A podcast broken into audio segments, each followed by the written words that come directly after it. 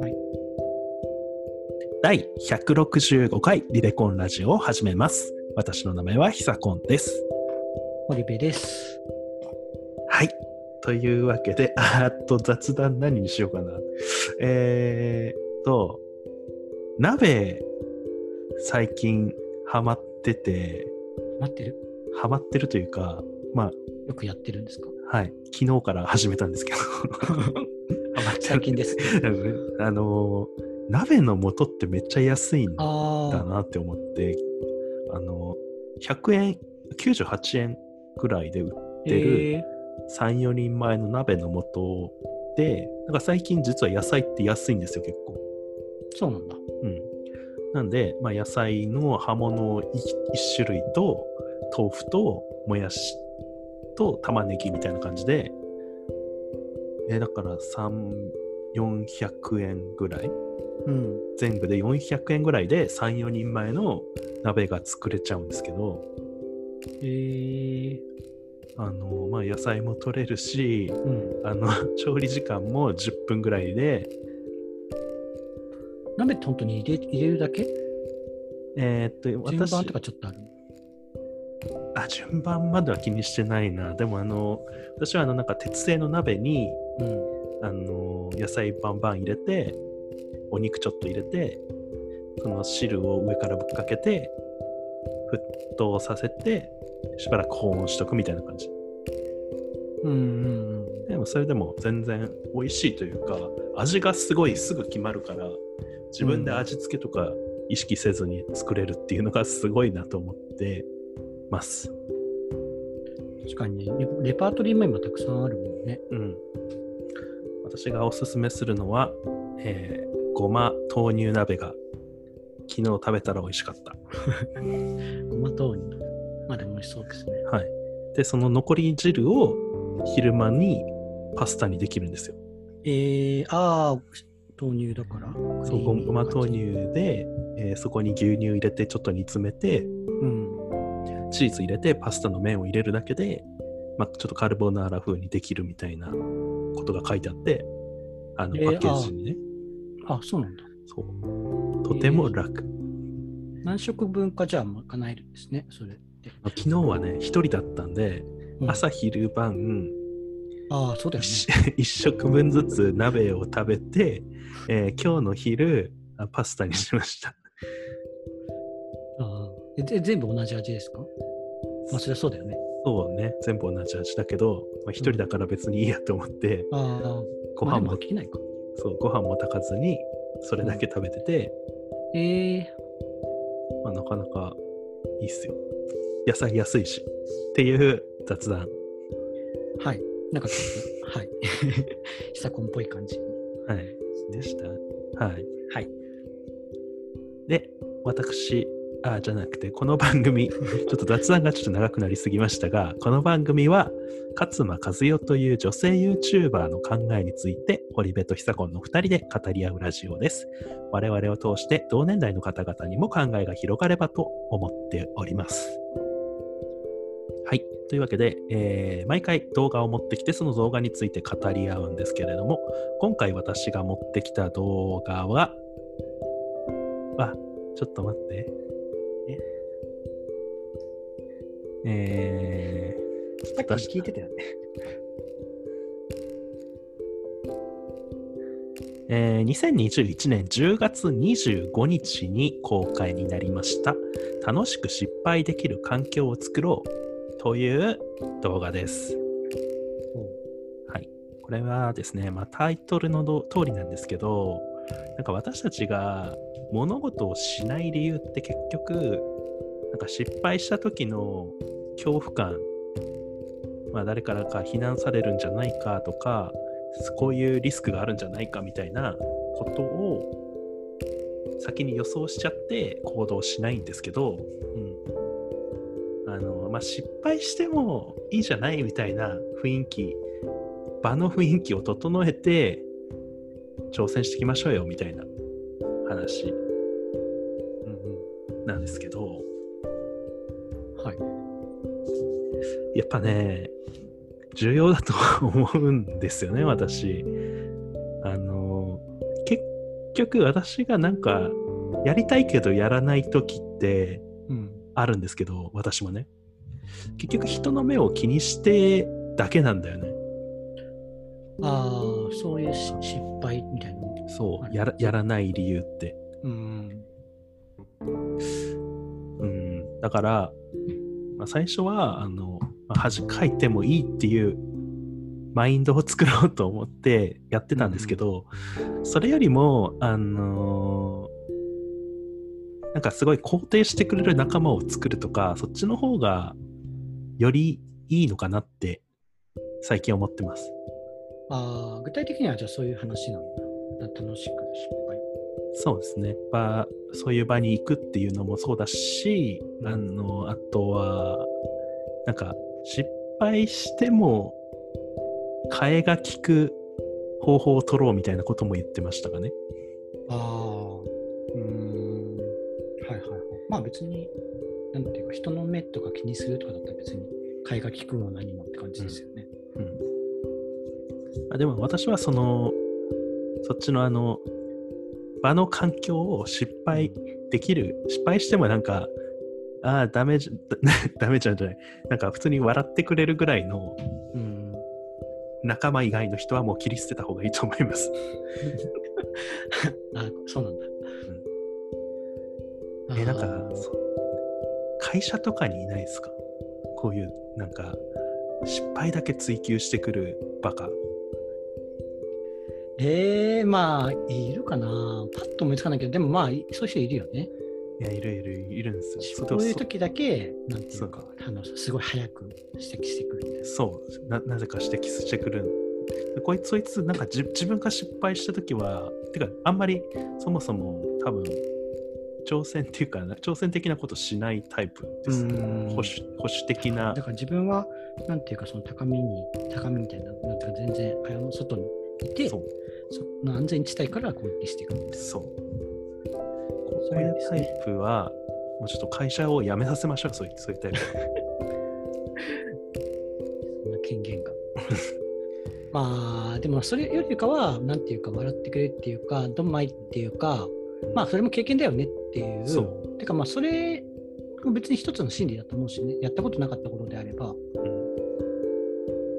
うんうん、まあ初めてのことって大体急に成功はしないっていうからさ、そう。あのーなんだろうな。いろんな例があるんですけど、うん例えば YouTube とかやってても、やってるんですけど、うん、この企画、ダメだったよね、みダメでしたね、みたいなこと言ってこられると、いやそん、なこと言ってるいや、います、いますよ。えー、このこの動画あんまり再生されてなかったねあんまりだねみたいな感じのこと言ってく来られるとすごい嫌な気持ちになりますよね。うんまあそれよりはなんかこうした方があここは良かったよみたいな感じとかあまあ、うんでも分かって良かったねみたいなこと言ってくれる方あがーでも本当いいによそうね。そうだと思うなんか出してみないと分かんないところもあるいやそうなんです世界だしねうん、そんなこと言う人はいるんだでもやりますよなんかなんかツッコミタイプの人っていないですかツッコミタイプなのかなうん僕自分ではツッコミタイプだと思ってますけど、あんまりそんなそういうことは。いやアリバさんはツッコミタイプなん だ。ツツッコミタイプでいたいと思ってます。ッコミタイプじゃないな、じゃあ、指摘タイプだな。うんまあ、鋭い指摘しちゃいました、てへみたいな。なんか指摘することが、なんかか勝ちみたいな価値観の人は、うん。してやったぜみたいな人はいるかも。うん、ほら言った通りとか、そういうことを言い出すそうだ。そ れだ。いや本当ね、会社とかにもいるんですよ、そういうタイプ。なんか、私は元からダメだと思ってました、みたいなこと、終わった後に言うタイプとか、人。うん。後出しやめてほしいよね。 うん。まあ、先出しもやめてほしいんだけど、まあ、先出しは多分できない。わかんないから。あの、うん、なんかこなんか例えば、新しい新商品、こういうのをあげましたみたいな会議をやってるときに、なんかそれ何の意味があるのみたいなこと言われると、うんちょっと場の雰囲気が落ちるわけで。まあね、まあなんていうか、そういう話、議論が必要な時も多分あるはあるんだろうけど、多分大体そういう時は、そういう人がいる時は多分そうじゃない。うん、なんかこうしたらどうですかとかそういう建設的な意見うにん増してほしいとは思います。はいはいはい。なんか、失敗とかって話かどうかわかんないんですけど、あれなんだっけな。なんかあの本で、うんイイエス、えなんだっけな。イエスアマン。ンド、違う、アンド、イエス、あイエスアンドってことあ、イエでスすさか。ん、あ、そうそうそうそうそうそう。あイエスさん、なんか、ノーバットじゃなくて、はいはい。なんかまあ、仮に指摘するにしても、なんかイエスあ、なんか、あ、うんいいね。で、ここから、なんかさらにこうやっていくと、もっといいかも、みたいな言い方をままず肯定ってことですよね。あ、そうそうそうそうそうそうそう。なんか、まあ指摘、まあ別に指摘って言うとあれですけど、まあなんか、あの注意とかが必要な時って絶対、うんうんまあ世の中にはあって、でもなんか急になんかその否定するんじゃなくて、なんか一応一旦、まあそこまでは肯定した上で、うんそこからさらに良くするにはみたいな話し方をする。うんうんといいよみたいなのあって、うんそうそうそうなんかこれいいなと思ったしなんか結構なんかあの世の中の管理職の人とか、うんでなんかいろいろ思い悩んでる人とかに、なんか知ってもらえるといいんじゃないかなみたいな、ううなんかちょっとい関係ある話かわかんないけど、やまあでもそうだよね。なんか失敗してもまず肯定から入りたいですね。ああそうそうそうなんかそのトライしたうん、チャレンジした価値っていうのは絶対あるはずだから、うんやった人にしかわからないと思うけど、まあね、仕事だとなんか自分でやったわけじゃないのに尻拭いをさせられるみたいな状況が発生しちゃうのかな。まあね、それはそれで理不尽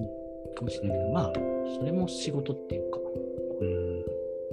なんか新しいことやろうとしたら、絶対どっかしらで、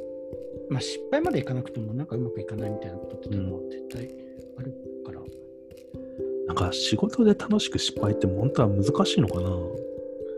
えーて思っちゃったけど、あの、その例えばなんだけど、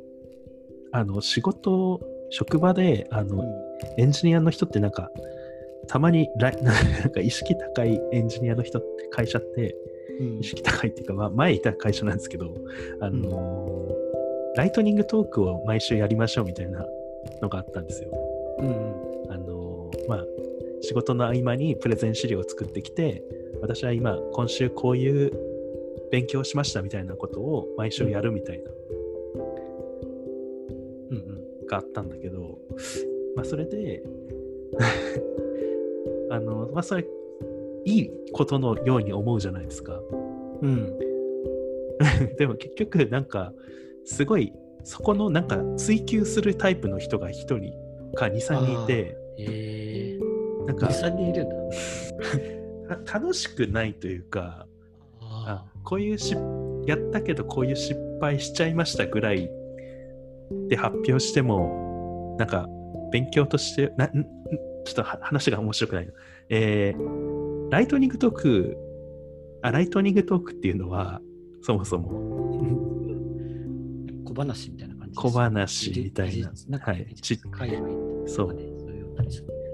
ちっちゃいプレゼンみたいなうんなんかそのライトニングトーク会みたいなのを毎週やってて意識高くていいなって思ってたんですけど、追求する人がいたせいでなん、か、あんまり気楽にできなくなっちゃってて、うん、すごいギスギスした 勉強会みたいになっちゃってた。か厳密性みたいなのをすごい追求してくるって感じですかそうですね。なんか、うん、そう。いいじゃんね、その。うん、なんか、挑戦し、なんか、こんなしょぼいのじゃダメだよみたいなことを言ったりとか、えーここんなの誰でもやってるよみたいは知ってるよみたいなことを言っちゃうタイプの人いるんですよね。うんでもなんかもっときそういうのって気楽にできたらいいなって思ってます。した。確かにね、でもなんか面と向かって言われてか、それもその人もなんかすごい心がすごいね。まあまあだからじょ上下関係あるじゃないですか会社って。うん、だから自分が上だと強く言えちゃうんうんですよ。だからそういうのが良くなかったね前の会社は。なんかね、学会とかなんかそういうさ、本当になんか厳密性が問われる場所とかだったら分かるけど、ライトニングトークなんて少ない時間で、なんていうか、要約して、うん、うんなんか難しい話も簡単にしてやんなきゃやるっていうとこだから、そうなんだよね。ね、そこそこにね、目くじら立ててたら、なんか忙しくないって、 仕事増えないって感じがしますけどね。うんしかも自由参加のはずなんだけどなんかもうすごいそれでそれが嫌になっちゃってうん強制参加みたいに 強制的にやるようにしますみたいになってそれでなんかその毎週嫌な思いをさせられるみたいな 場になってましたね。中でもその人はその人で、なんかその他者への配慮がないっていうところのなんか原点がありそうな気がしますけどね、なんかその組織組織の人として。そうね。まあいろんな、なんかその人の中での正義をやってるんでしょうけれど、まあ、なんか挑戦はしづらくなっちゃいますね。そう。会社じゃ難しいのかな。でも私がもし会社作る場合はそういうのはなしにしたいと思います。うん、別になんかね、お金が減るとかじゃないんだから、そういう失敗は全然いいと思うけど。私読書会やってるんですけどうん、読書会はなんか楽しく失敗できる場にしたいなと私は常々思っててうん、そういう風にしたい したいなと思ってます